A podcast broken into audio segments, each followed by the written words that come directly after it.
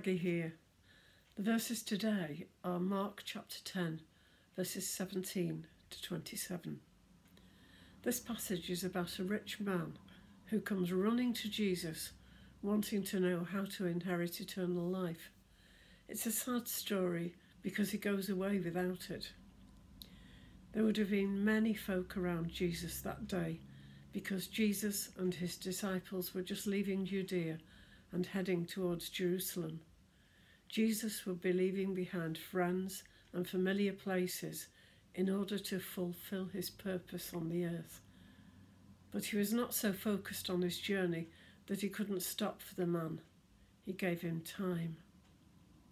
The man, even though he might get to be criticized by the religious leaders, knelt in front of Jesus and called him good teacher an acknowledgement of who Jesus was.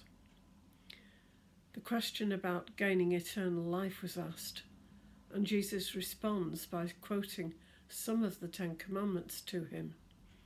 The man responds by saying to Jesus, I have kept these commandments since I was a boy. But of course, Jesus had not mentioned the first commandment, which is, You shall not have any God apart from me. Jesus asked the man to sell all he had and give it to the poor. Such a hard thing for him to do because of his wealth. But sadly, his wealth was the God he couldn't manage without. Jesus had to explain to his disciples how hard it is for rich people to enter God's kingdom. It's just like trying to get a camel through the eye of a needle.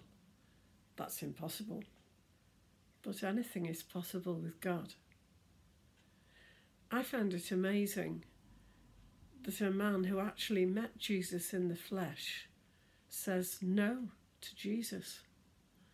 The disciples had said yes to Jesus easily, so they couldn't understand why the man said no. Have we wasted any of our time talking to folk about Jesus and then they walk away? No.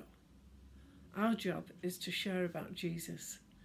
We can't make a decision for somebody else. Jesus gave the man enough time. He had heard what he had to do. Jesus was moving on. He had many more folk to see and to speak to. The passage says that Jesus loved the man, so he would have wanted him to say yes. Are there things that we are holding on to that have become more important than God.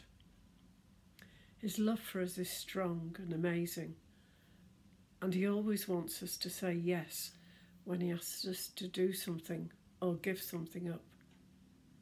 If we're struggling with a decision, we can always do what it says in Hebrews chapter 5, verses 15 and 16.